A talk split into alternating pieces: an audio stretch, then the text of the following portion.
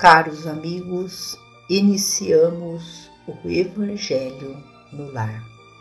Que a paz do Mestre Jesus envolva-nos a todos e com a certeza do amparo e do auxílio dos nossos amigos trabalhadores da vitória do bem, que executam a vontade do Criador, possamos nós rogarmos por paciência, por resignação, para que não caiamos em aflição diante dos embates da vida e que nos curvemos diante da vontade do Criador sem queixas e lamentações.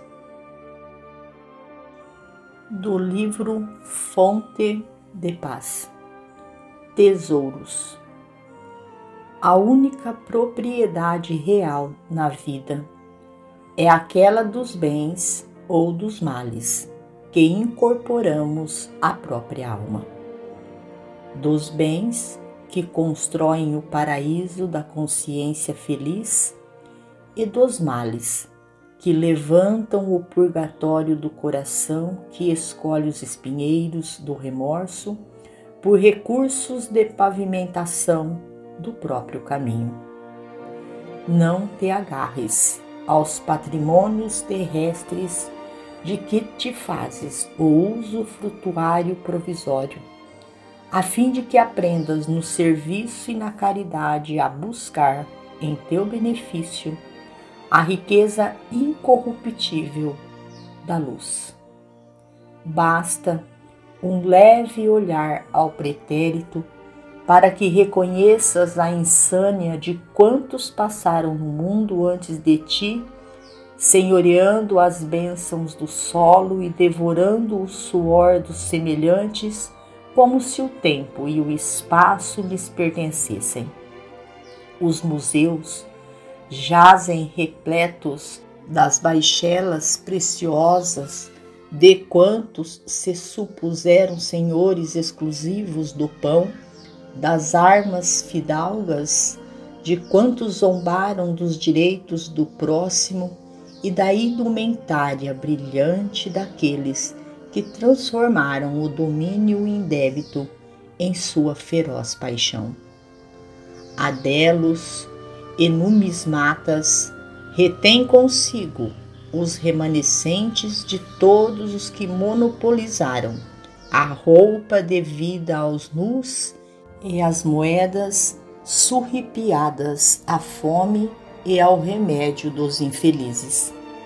Coleções de cinzas douradas guardam a usura e a vaidade, a mentira da bolsa estéril e o engano cruel da posse inútil.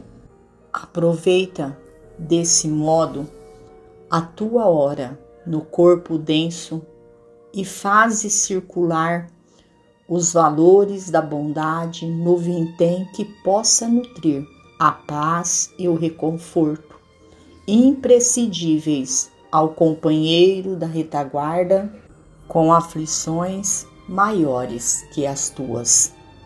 Recorda que se o onzenário e o egoísta retiram o azinhavre e a solidão da sombra a que se afeiçoam, a alma fraterna e amiga extrai a esperança e a paz da claridade que veicula.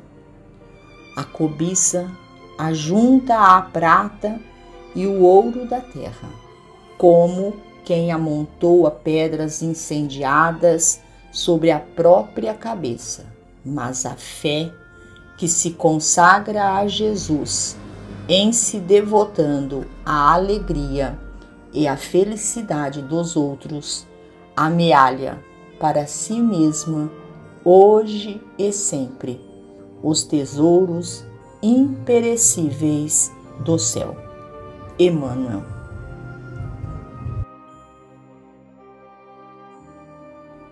Finalizamos o nosso Evangelho agradecendo ao Criador pelo amparo, pelo auxílio. e a todos os nossos irmãos que compartilham conosco, doando a cada um de nós estas energias, este bálsamo que alimentam o nosso ser, a nossa alma. Fiquem com Jesus e até amanhã, se Deus assim o permitir.